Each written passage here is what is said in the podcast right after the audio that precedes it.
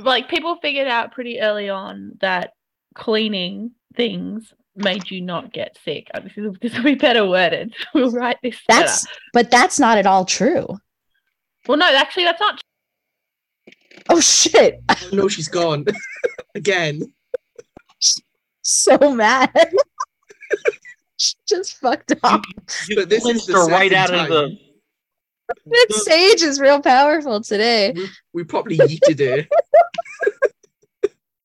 Have you seen the TikTok video? Uh, oh, good, she's back. The TikTok video of the person like watching their their their uh their door camera and being like, "Oh, like that sage is really strong," and like their mother-in-law or somebody's coming to visit and can't make it up their stairs and falls over, and they're like, "I knew that sage was good stuff." It was really funny. Wel- welcome back, Josie. Um, I got overexcited and left the meeting. You you yeeted yourself. I was explaining and I was like waving my hands around and I bumped the mouse, which caused me to leave the meeting. This is going to be great. This is going to be a fine episode. Keep on top is not the same as leave meeting. No, it's not. What were you saying? I don't even remember. Ah, fire. People thought that it was fire that made everything pure and clean. Yeah, that's a pretty interesting. Okay, let's do that. And that's why we burned everybody at the stake because it's definitely definitely people didn't know about washing. Mm. Because that's why I thought this was really interesting. I was teaching a class on the history of medicine.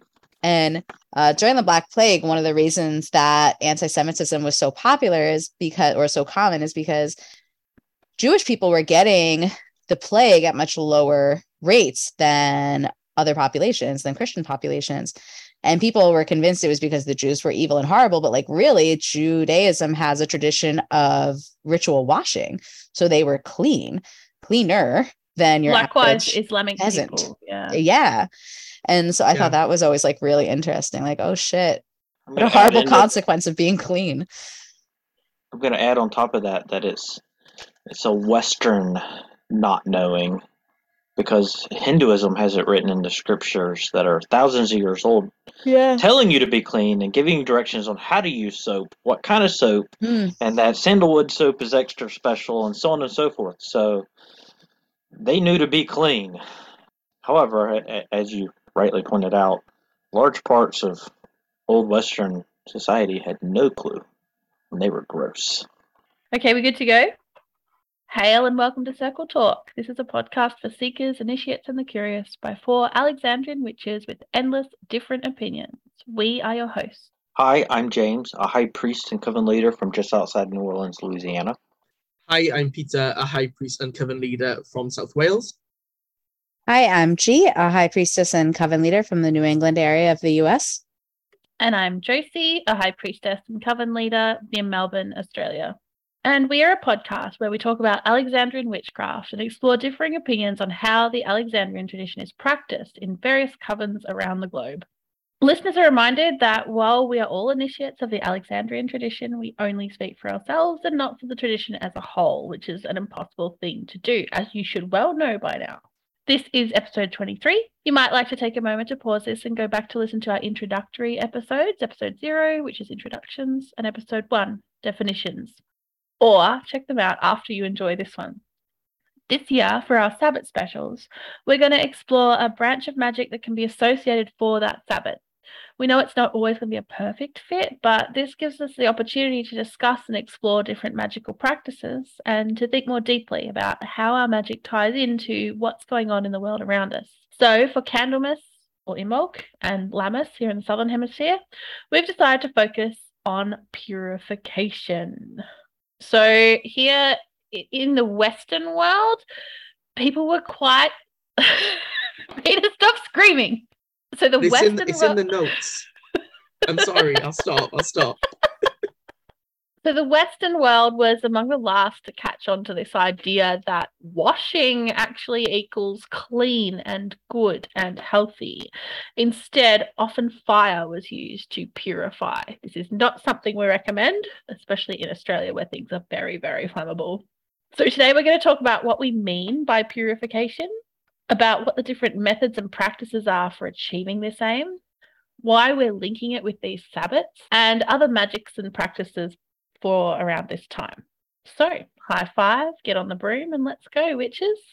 As um, the author of a book on fire magic, the idea behind birthday candles, where does that come into play? Since it's somebody's birthday today, as we're recording. So, the idea of birthday candles, um, there's a nice story that it's linked to like Artemis and the moon and like ancient cakes being um, lit up um, for the moon. Um, we don't think that's true. It's a nice story. The idea of a cake for a birthday with candles on it is um, German in origins, we think. Um, they're the earliest written references we can see, which makes sense. Germans and cake, they do a lot of good cakes in Germany. Okay, That's so- true. Very, very true. Can Nice. confirm. Can confirm. I think as well, just linking back to the attention gainer, I think the idea of where um, fire equals purification came from, I imagine that it started in Europe. And I'm almost certain that we've mentioned this. Oh, hey, Kitty, that we've mentioned this in the past, in past podcasts about the major fire festivals are also purification festivals where Europeans would drive their cattle between two coelcerth or two bonfires in order to purify them and to bring purification to the land, the people, the crops. So uh, yeah, I, I just think it probably originates somewhere in Europe. Oh, for sure. And I mean, idea of sorry. no, no, I was just going to say the whole idea of purification with fire. Hmm. And this whole idea of like burning the dead plaguey bodies will get rid of the plague around you and you, you're less likely to get sick. That's probably universal as Mm. well. Um, that probably came along long before like washing and hygiene. Mm. I mean, And- if, if I lived in Australia, down downside, I I would be burning the house down if I saw any of those massive spiders or alligators or crocodiles. A hundred I still don't know which one is which. I think also this idea of like wasn't the idea of burning witches, which I think is actually something that happens slightly less often than we think it happened. I think there were other methods that were preferable. Um also had that idea that like you were purifying their soul, right? Like the the method was Mm. because it was meant to like purify them in some way. I think was part of that. Yeah, I'm Yeah. sure I went I went to a Zoom talk by um Ronald Hutton once. And he mentioned about this whole like, you know, the idea of burning witches. It wasn't as widespread as people think it is. But also when you when you burn bodies, when you burn people, you have the burning of the fat from people as well, which would have coated like the houses, the streets, and it wasn't necessarily that widespread of a practice, apparently. Yeah, it seems a very labor intensive way to execute someone if you want to be really practical about it. We're only a few minutes in, but we're, we're here. This is where we are, guys. This is where we are. All right. I mean, I mean, we can dunk them, and if and if they float, then they're definitely witches, and if they drown, they're not. So you know, that's another way of getting rid of the witches, apart from burning them. Yeah. I should also mention at this point, and I think it's already come up in this podcast, but this whole idea of the burning times as a um like a holocaust of witches is it's a uh like it's a mythology, it's a narrative. A lot of the people who were burned as witches would not have identified as witches. The number of nine million is just not true. There weren't that many people in Europe at the time. I could do another whole podcast on this. Anyway, I think you should. I think you should. uh, I'd be happy to. I'm very ranty about this. But what we're going to talk about is purification and what we mean by it. So, what even are we purifying when we're pu- doing purification? So, several years ago, I had an old conjure woman in the South who practiced root work or hoodoo, kind of impromptu give me a lesson slash lecture on her ideas of purification. And I like her analogy, and it's when you go outside, and if you play in the mud, you're going to get mud on you. But even if you're not playing in the mud, just walking around outside, you're going to get dirty.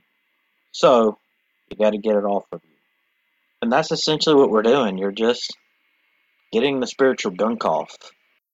Yeah, it links to the um to the idea of Greek miasma as well, doesn't it? Where I know a lot of I'm, I'm pretty sure it's Greek, a Greek practice where you would take water, you would burn a bay leaf, drop it into the water, then dunk your hands into it, and then visualize all of that energy, all of that gunk being washed off. You use the same water then to wash your face. But yeah, I think it links to the um, the idea of miasma.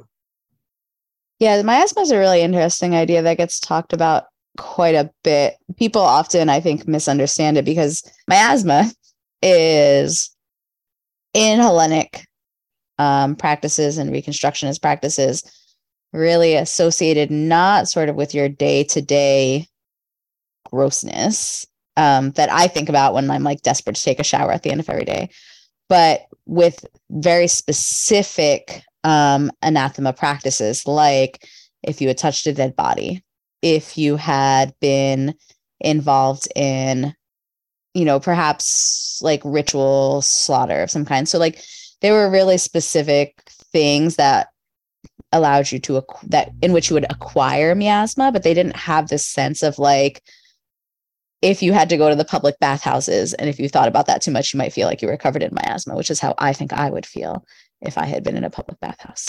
Of course, that's Rome. I apologize, but you take the point. You know, so this idea of like miasma is very specific to things that make you not your physical being unclean, like your energetic or your spiritual being unclean. I didn't realize that there was a, a distinction. So thank you for filling those gaps. And I mean, I'll be specific, like in Hellenic reconstruct, which doesn't mean that anybody has to follow that idea, of course. Yeah. Right. Um, but yeah. I was reminded also of what James said several episodes ago about witches starting from zero at all times as well. This is an idea that I have stolen, one of many that I have stolen from James, and um, now baff on to my coven about at regular intervals, and they're getting really sick of hearing it. So thank you, James. Yeah, so I was getting ready to just bring that up. It doesn't just apply to the circle, it applies to yourself and also where you live, you know, um, your bed. Don't climb into your own filth.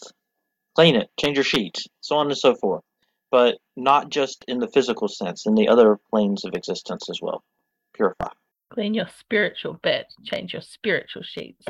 You want the spiritual feeling of having a shower and hopping into a bed with very fresh, clean sheets on a cold night.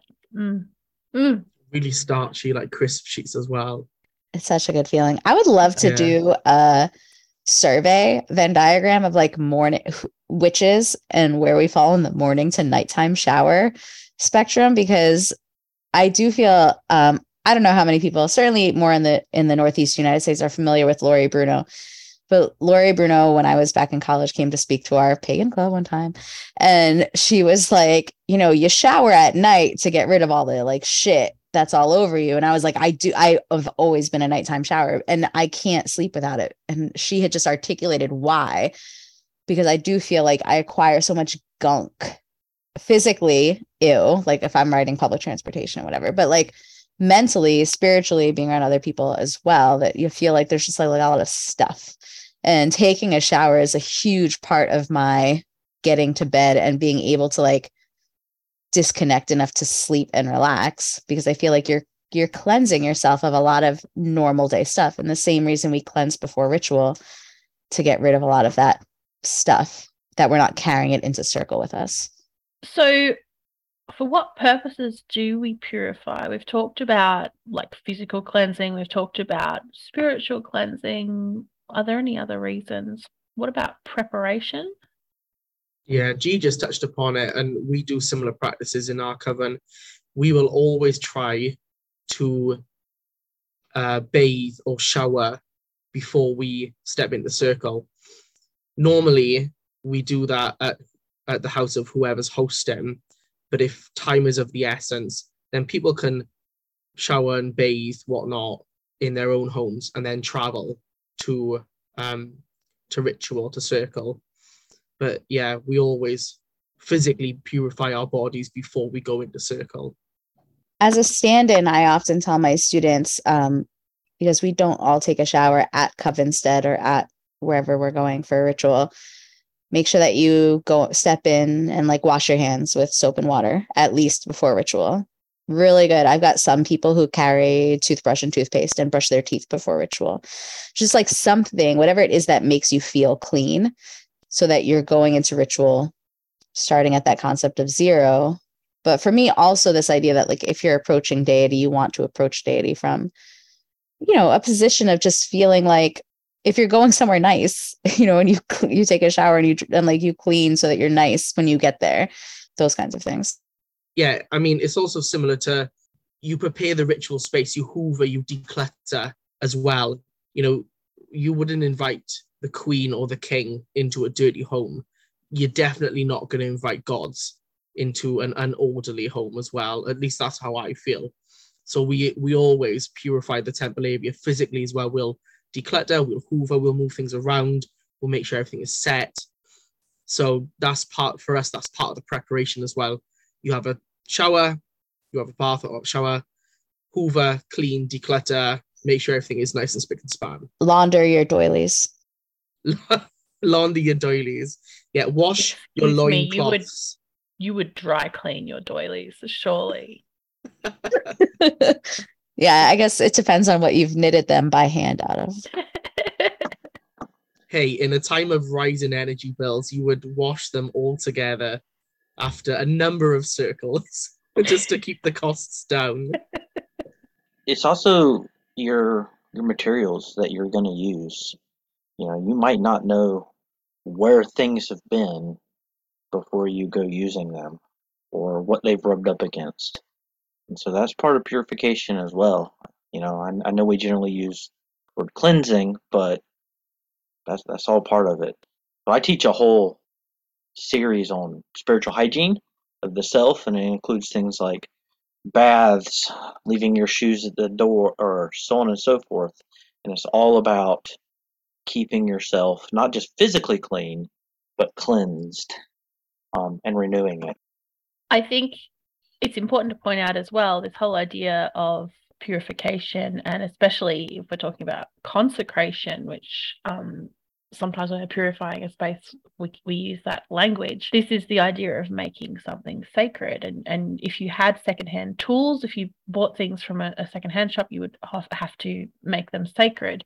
Sacred, it's worth pointing out, has its roots in a Latin word that has to do with setting things aside. So when you're making something sacred, you, you really are setting it aside for a specific, and in this case, ritual use. Are there any other reasons that we would use purification?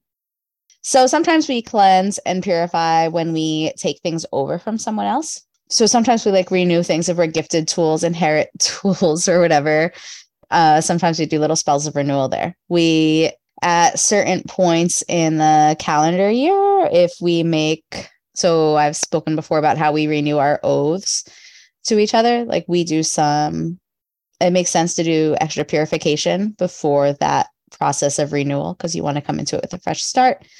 When we take over, if anybody like every time people move, most witches when we move go through like a really most normal people when they move go through a very heavy cleansing and purification process to sort of renew that space and make it clean for you yourself, even though it's not brand new, so it feels new. Those are some of the things off the top of my head. So I wanted to just clarify when we're talking about purification for some of the seekers who are listening that we're not necessarily doing it from a position of saying that these energies are wrong or bad and that we have to remove them because of that. We're saying we're moving everything energetically that's not naturally attuned to that item so that we're starting from a, a, a, spot of zero and then building upon that. So it has nothing to do with some perceived notion of morality as you get in some other religions who do this. Um, so, with that said, I know there are some traditions out there, and by traditions I mean outside of the Wicca, who use purification as a method of renouncing the physical world in attempt to transcend this reality. We don't do that. It's not what we're about. That's not what we're talking about. So, um, I just thought I would point that out. Little reminder that we needed to say it bluntly just just hit me I'll add to that that we're looking to start from a net zero. And uh, because I want to emphasize this came up when we were talking in Coven today, people have this idea that like negative, negative for a given value of negative energies are like all around them, like waiting for them behind dark corners, right? Like waiting to jump out at them and like bad spirits and curses are just like lurking, waiting to take over your life and your house. And I think, you know, when you cleanse your house when you move in, for example, or when you cleanse your space before ritual, it's not to get rid of like the negative energies that are just waiting or have accumulated, you know, somehow in that space, but to get rid of all of like you are setting up the space so that you can put things in it. You're creating your container. But that doesn't mean that what you're getting rid of is good. You're getting rid of everything, good, bad, whatever. Um, so we don't have this like purification in Wicca is not about this. What I'm concerned is like a, an overemphasis or like a hyper focused sense of like there, there's negative energy or bad spirits. You guys get what I'm talking about? Because I feel like it's everywhere now. And it's like, that's not, I don't like, we're not saging the shit out of everything because we think people have cursed us. I wouldn't I wouldn't break a curse with sage. I wouldn't try to exercise anything with the sage. You're just going to piss it off and it's just going to come back, assuming you got it to leave in the first place because there's a bit more to exorcism than just waving an herb at things or smoke. That's not necessarily what we're talking about. It's you know, it's an energetic discussion. If you want to do spirit work, then do spirit work. And there are herbs and other things that work with that. But no, I completely agree with you. There's there is a lot of overemphasis on oh it's negative energy. And sure, I guess there's a bit of that. Dude was grumpy at the grocery store, it rubbed a bit off on you. Yeah. Wipe it off. But it doesn't take a whole lot to, to do that. And just a good spiritual hygiene routine will take care of it in one fell swoop, James has just negated most of TikTok videos about purification. Shots fired. Uh, don't we? We Oh don't want God. WitchTok coming after us now. Come on. Where the fuck has this new idea that if you meditate, you're inviting negative energies into your life come from? I'm very confused about it. It doesn't make any sense to me. I'm very upset about it. And we don't have to talk about it right now. But it's the most bonkers shit I have ever heard in my entire fucking life that if you meditate, the most bonkers witchcraft shit, right? Because if you're a Christian and you say it like, okay, sure. I mean, it's crazy, but on brand. But like, the fuck? It's the most like neutral thing that you can do is exist in yourself. Sounds very It's off topic. Panic. I Mm. know. It's off topic. I'm sorry, but like it's been showing up on the communities and it's bonkers. We've talked a lot about why we do this, why we purify, but just exactly how do we go about this? So, water is a very common method across many cultures, and that's whether you're taking spiritual baths, and there's lots of ways to do that. Uh, asperging, that's the sprinkling of water, just washing hands and face, or just feet, or any a whole host of other things. Water, especially flowing water, is really good. With that said, smoke is commonly be used in the West in Western magic traditions for a long, long time. But I'm not going to talk too much about it because we have an expert. Isn't that right, Josie? Hmm? What? Where? Josie says. What are you Who? talking about? You and your fire. Why are you just talking about Where water? there's smoke. I was, but then I changed to I was like, well, and fire is also common. Oh, And then I dimed you out right under the bus. when I wasn't listening properly. Correct. Do you know what I was thinking about? I was thinking about that documentary that has um, Stewart and Janet Farrar doing a quote unquote initiation of someone, and they have him blindfolded and like, Ushna, running through a, ste- a stream while blindfolded with his hands tied behind his back, and then running through fire. Oh no. Right in It's between the most torches. bonkers, dangerous looking shit. Yeah. I think Anyway, that's what I was thinking about. I always think about their documentary where They're just chain smoking. I think Stewart is like chain smoking and going, misconception. Like their documentaries are really great. They're wonderful. And after all of this, the blindfold's removed and Stewart's just sitting there smoking a pipe in the nude. And he says, Welcome to the craft of the wires. Amazing. I need this. They are really good documentaries. I I think one thing that I just want to add is if people are un- uncomfortable with the word like saging and and like smudging, like the European version of this is called saining, which is it is still purification with smoke, but it's it's not necessarily a closed practice ritual. So yeah, without getting into this whole like smudging, closed, open practice, if that makes you feel uncomfortable, then look into the practice of saining, which is purifying with smoke. And smoke cleansing with smoke and purifying with smoke is a very practical thing that has energetic also works energetically but like this is not people smoking insects out smoking bed cl- beds when beds were like hay to get insects out. Like that's a very old school thing. This is not it's not new. It's not novel. It's very practical and and it works in multiple regards. It, well, the, the technology of, of using smoke is yes. fairly universal. The specific practices might be, you know, tied to certain culture. But Peter, I'm so glad to learn that word because the the word I learned for European uh, use of smoke and purification is suffumigation, and that is Yeah. way longer than saining. Yeah, S A I N I N G. If you just put it into Google, it'll it'll come up, and it is it is basically just purifying with smoke. I think I got Nice. suffumigation from one of the grimoires because you know we all read everything. And i don't read the grimoires I did. have a look into some of the herbs that are used for saining as well. Um, I know with people who like to quote unquote smudge, people use white sage and Palo Santo.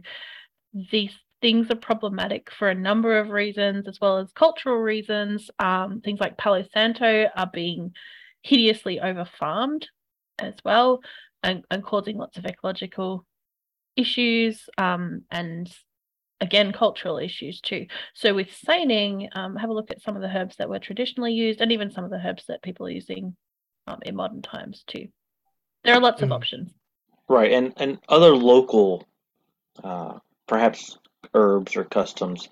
I know that pine needles, um, in some local practices to where I am, have been used for that purpose.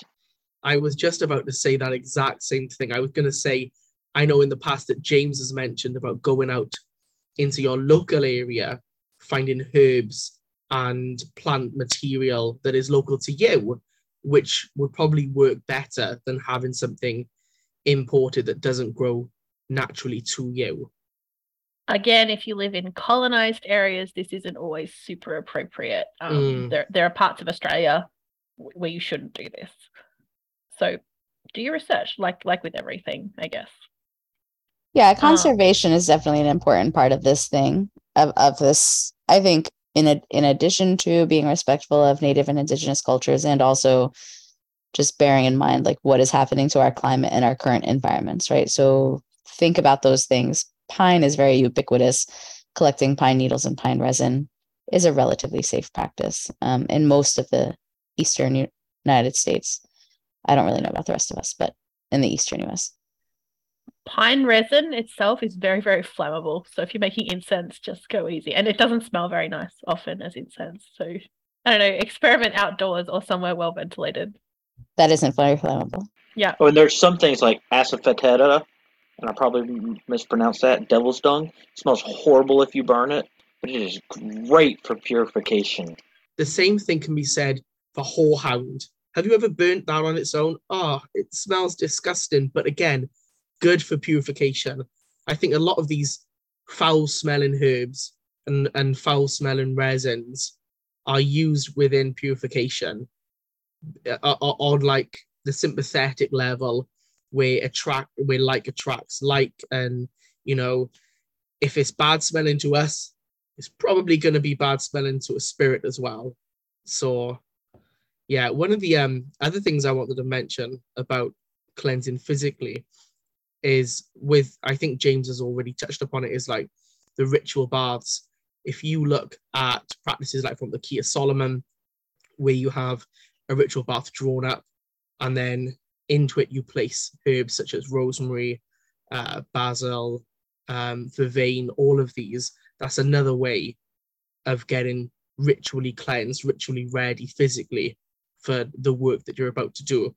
Pro tip if you don't want to pick bits of tiny herbs out of your hair put them in a little a little bag a little drawstring bag. Pro tip. So I, I just wanted to real quick add because Peter reminded me the song Run Devil Run by Paul McCartney is from a hoodoo formula he bought in Atlanta called Run Devil Run that's supposed to chase away the devil because of the herbs and pungentness in them. Nice. In addition to this idea about ritual bathing, I like literal baths. I love a bath. It is like my one of my favorite things in the whole wide world. I do not feel clean after a bath. I've got the OCD pretty bad. Um, and one of those things is about contamination and hygiene.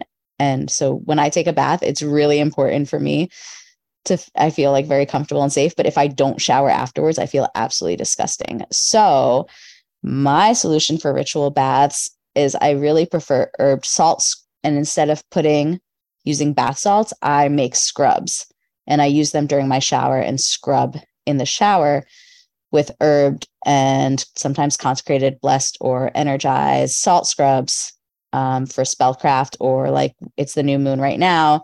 It'd be like a really good time to do it as we're recording this.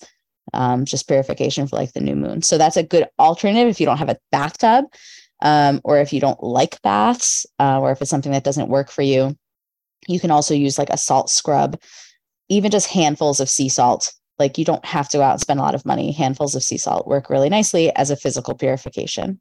I know I talk a lot about like the local customs here, but I'm really invested in them because they're local. Uh, the baths here aren't immersive. It's a basin and you pour it over yourself so that it does rinse away and you're not sitting in it for the very reasons you you bring up. Um, and you try to collect that water back into the same basin so you can carry it out of your house and throw it away. Um, and you're not supposed to look at where you throw it, and you're supposed to aim it at a tree who will then ground out said energy. Even things like setting aside a specific soap that you just use before ritual. Um, the one I use is called Goddess. It's from Lush and it's got um, gold glitter in it. I love Lush. I'm gonna have to try and find that in our in in like the the Wales, the UK lush, see if they have it there because it's obviously past solstice now. And if there's any of of my coven listening, I gave bath bombs that I made to my my coveners, and I took the herbs. I, I took the essential oils of the herbs from the ritual bath of the Key of Solomon and put them into homemade bath bombs. And I was like, yeah, if you want to get like you know, lush kind of esque uh, baths before you step into ritual. Dunk it in. I made I made one that was like black and one that was um, white, just like without. I basically added black food coloring, and um, I tried one the other day. I might have added too much actual oil because whenever I tried to like sit up, I would I would slowly like sink back down into the bath. I was there for, for bloody ages trying to get out and then and then I was like, oh, I've got to wash the bath now because there's poxy oil everywhere. So even though they were a nice idea, I think next time I'll use less actual oil. So yeah, ritual bath bombs. I, I can I can pop the the rest. It's a BBC uh, best food recipe, and I just added essential oils to it. But yeah, ritual bath bombs of the art. I think I called them. That's so cool. I'm going off in the chat about how much I'm excited by that. There's so much possibility there. Love it. All right. We've talked about physical cleansing methods. What other ones are there? What other methods are there?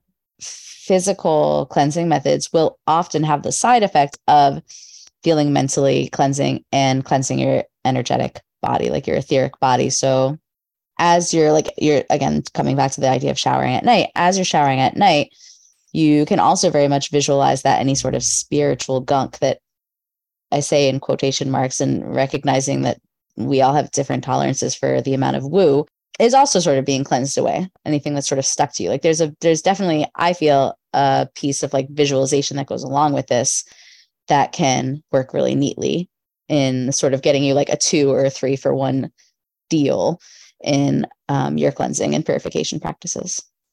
So a lot of that's about purifying the physical body and physical space. What about things like your mental body and your mental well-being before ritual? What sorts of things would we do there?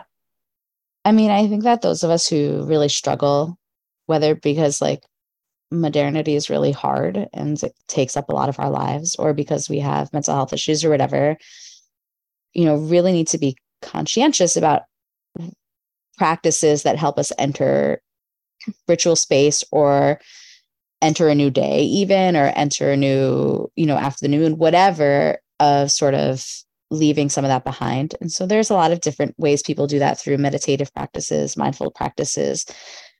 But i think it is really important that you develop a routine that helps you to release things let go of things and start with a blank slate. I want to I want to point out again, I'm not talking about get rid of negative thoughts and only positive thoughts. That's not what I'm saying at all. I'm saying starting from that baseline of neutral, like being hyper positive and hyper negative are both problematic. It's important when you enter ritual spaces or new time periods to enter from, I think, a neutral space um, to let go of as much as possible. Yeah, for sure. Um, as a practitioner with mental health issues, and there are many of us, I do struggle sometimes to come at that point of zero. And I have to really, even now, even nearly 20 years into this malarkey, I still have to stop and really work on coming without baggage and without those worries and find ways to release those things because it can affect everything. We've talked about egregores before, what you bring in to your coven, to a working circle, affects everything more than you'd like to think. I want to say how much I appreciate when people are able to say, I'm not in the right headspace for ritual. Like, I'm here to be with people. I think maybe I'm not going to come into temple or I'm not going to go do ritual. I'm not going to do witchcraft tonight, even though I had been planning on it, whatever. I think that's really responsible. I think it's really good magical and spiritual hygiene to just know I'm having trouble letting go of this for whatever reason. Um, coming in, I could really, I think, throw off people's whole energetic situation or throw off the whole purpose of this. There's a lot of times I felt like I had to go into ritual or somebody would be mad at me.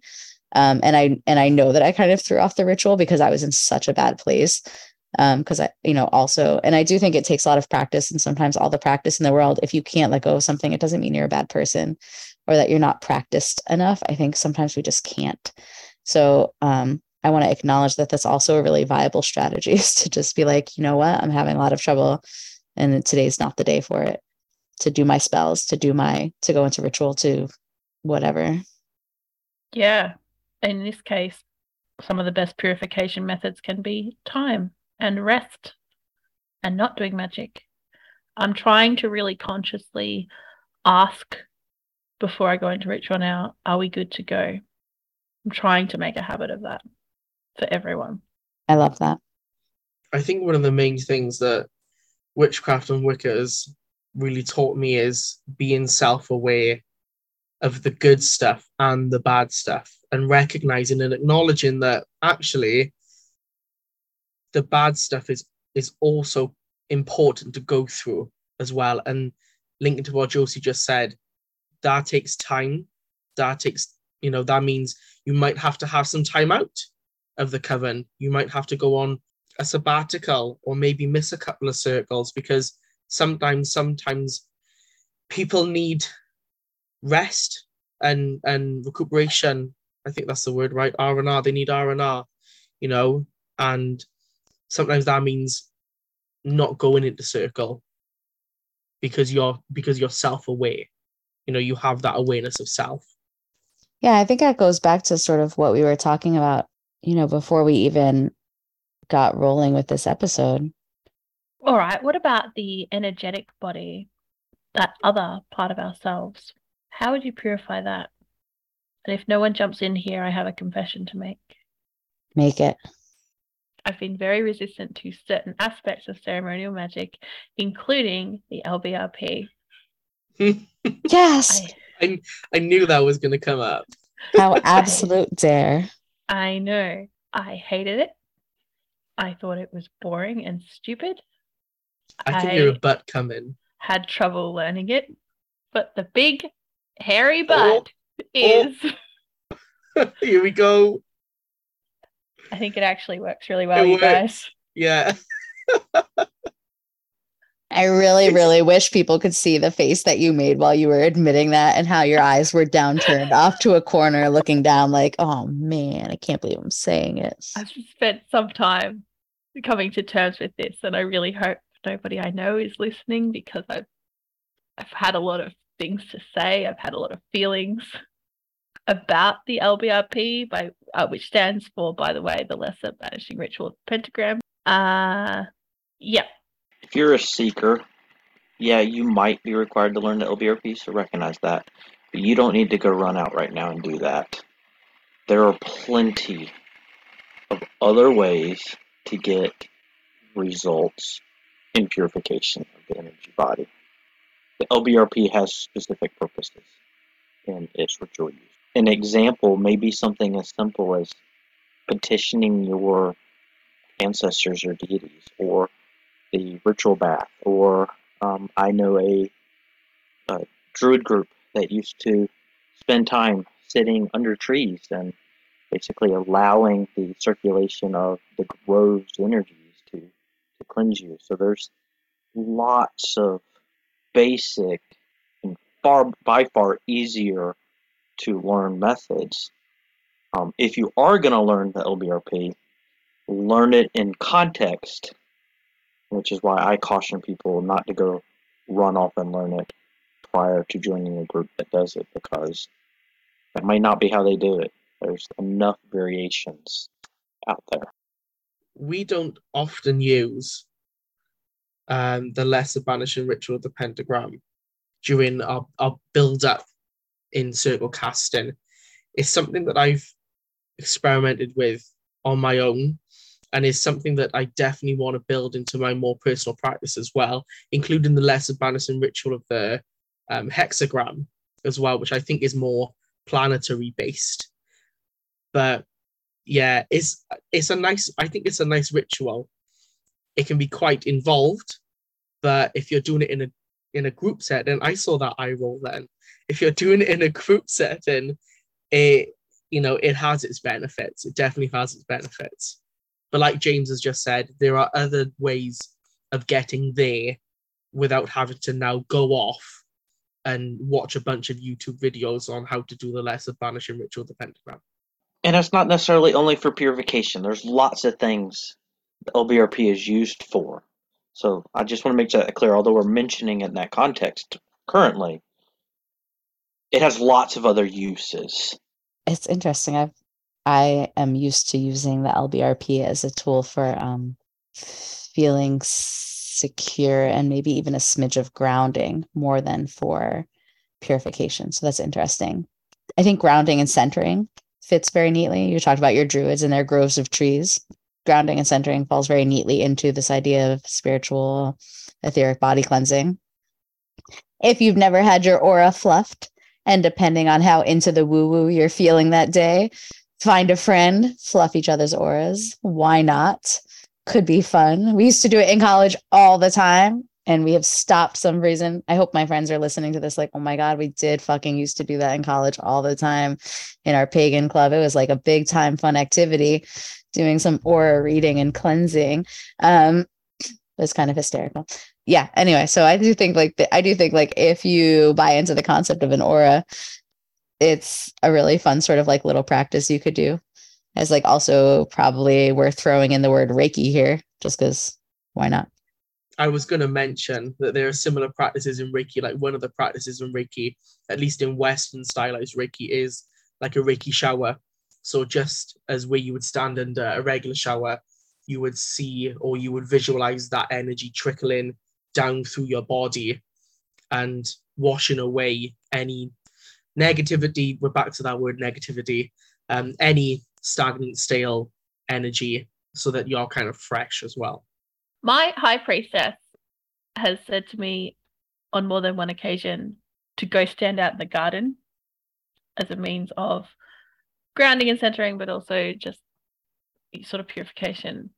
And it's usually when I'm real heightened about something and I'm like, ah, it's not going to help. And I go and stand the garden. I'm like, fine. And then I'm okay. So even something like that, a bit like James said with the trees, this can all help.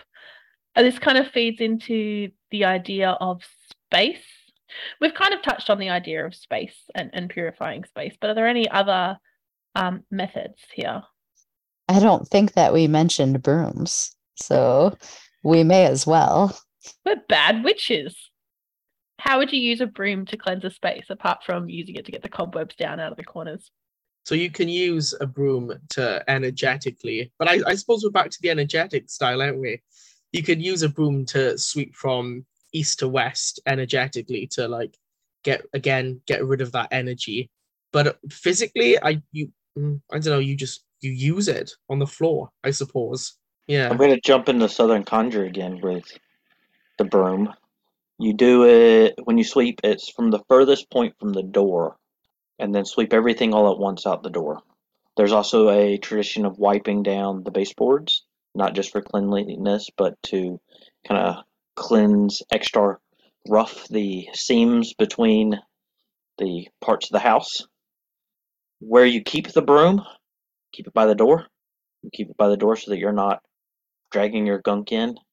And so it's also when you when you move houses, you don't take your broom with you. It's the last thing you throw out. And it goes in the trash. And it's the first thing you buy at your new house. And so you don't move that with you to your new house. So there's there's lots of things like that. Yeah, all of it's about space and a lot of it has to do with the space where you live. I was just gonna say, like, I think really when it comes to brooms, it's just always we vacuum temple or or Hoover temple uh, before ritual. But I I think there's something kind of gratifying about the broom because you see a little bit more. I think, which unless you get that really satisfying clackety clack sound when you've hoovered up something really nice and large, the broom sort of gives you that visual of like I'm genuinely cleansing the space and picking up this dust and throwing it in the trash. And so I think it's nice if you have a practice or the ability, uh, presuming you don't circle on carpet, to to sweep. I mean, just literally sweep. It's not the most effective cleansing mechanism in the world, but it is pretty solid and it has a lot of gratification that sort of goes along with it. So I've got two things to say. Number one, I've moved three times and I've always taken my brooms with me. So now I need to go buy yeah, I now I now need to go and buy more brooms because I do have a broom that um that stands that stands upright and let's not get into the up down kind of thing, but it's, it stands in my hallway just in front of my main door. Um, so that's the first thing. Second thing is I'm gonna now next time that we've finished or just before we start hoovering, I'm gonna put like little push pins on the floor. So you get that that chug, chug, chug, chug, chug. and if there's some mist, I'm gonna be like, well, that's your fault because you didn't hoover properly. Now you have to go to A and E I love you how might get a disease. I love how intense of a high priest you are. It's like people learn through experience is what it is. We are an, Yeah. an experiential cult small c. Listen, okay, I'm going to put this out there. Okay. The best brooms to buy are the brooms that you buy from your local Asian grocery store. Because, first of all, they're made of all natural materials. Second of all, they are one handed. And because they're one handed, they are meant to be swept. If you are kind of, if you're the kind of person who's sweeping hurts your lower back because you have to bend off at that weird ass angle, these are the best brooms for your lower back. and they leave like a kind of smattering of like natural material dust behind that then when you vacuum you can get up so um user tip friendly tip go to your local asian grocery store buy the brooms that they have there they're the best brooms So that's what I'm doing tomorrow. you will you will not regret it i guarantee So we're not going to turn this into a class of the traditional materials to build a broom out of and how to do it. no james no, No. one has time for that No, James. Next episode. Next episode. Well, damn. go to your grocery store buy the cinnamon broom that only comes out in the fall hang that in your house done I love, I love a cinnamon broom. okay which direction do you hang bristles down bristles up Well, the one the I say I love cinnamon brooms. I've only had one once, and I put it on. I mounted it on the back of the door, and it went diagonal. So have that neither up nor down. I learned bristles up to keep like the good luck in or something. I don't know. I just do it. It sounds good to me. Diagonal Yeah, I- feels so Harry Potter. It's not a horseshoe. It doesn't keep things it. Okay. I will take whatever I can get. Okay, James? Take what you can get. Well, before this kicks off any further, um, Ding ding. is there are there any other methods or practices here that we haven't mentioned yet? I have a couple of things that I took notes on that I just wanted to to, to go over. So in alchemy, the process of making the sorcerer's stone, and you're talking a metaphorical process. So the metaphorical process of reaching that oneness of becoming part of the Godhead, etc., is done in four levels: the black work, the white work, the green work, and then the red work. The black work is going through the initiatory process of all the impurities rising to the top, and that's why the stone turns black.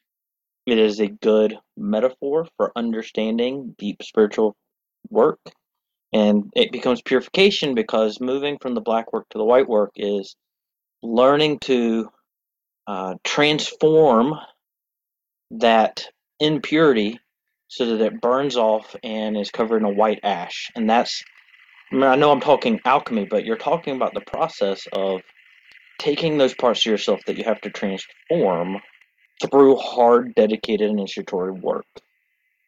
And so that part comes from alchemy, but in the poison path, as well as some of the uh, Buddhist work, there's this idea of taking impurities that are energetic, and they refer to it as as poison. So please, please, people know that I'm talking metaphorically, and you take them into yourself as opposed to clean them away, and you're using your inner self to transform these things as an purification process. But it is it is a metaphor, and so it's no different than the modern concept of hey, I'm going to go do shadow work. You're taking this difficult thing and transforming it, but you're not getting rid of it. But it's still a form of purification. It's just a spiritual purification as opposed to just getting the gunk off. All of that said, why exactly does all this relate to this Sabbath, to Candlemas slash Imbolc or Lammas down here? We just start from zero. And if the flame was born at solstice, as we're moving into Candlemas, and yeah, you have to tend and protect that flame so that it grows, but you also want to pay attention to what's going into said fire so that when you get that inferno of the sun later, it's intentional. I was going to say something like see also Celtic fire festivals, fire as purification, etc. Um, we do fire as purification. We we tend to work with Hestia around this being like the embodiment of fire. So to me, um, also like at Imbolc, a lot of people burn away their last of their Yule branches, like their last little bits of their Yule tree. All the Yule decorations have to be put away. So it's very much like a, a reboot time. We've talked before about how some covens don't initiate between certain times of year. Sometimes that's Yule, sometimes that's Imbolc, that this is like the start of spring. Lammas is on the other side of this. Obviously, it is also a fire festival. We also have this concept of purification. So it's a good time to sort of have these conversations, I think. Yeah, and for me, this whole idea of of having initiations at at Candlemas at, at Imbolc, it, it, there's a purification that happens when you have that initiation. So for me, linking purification into Imbolc and and also Lammas uh, seems seems natural. But that word didn't sound natural then. It seems seems natural. It seems fitting. I think that's a better word, fitting. So in the Lammas ritual I've written this year, I have described this festival as the very first step into a very long walk into winter.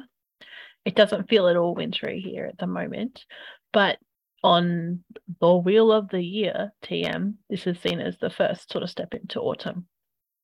On this journey down into the dark, often we need to make sacrifices and we need to let things go. And this kind of falls into what we've said about purification, getting rid of not just the gunk, but sometimes just the stuff that might be holding us back. And this is very on brand for Lammas, I feel.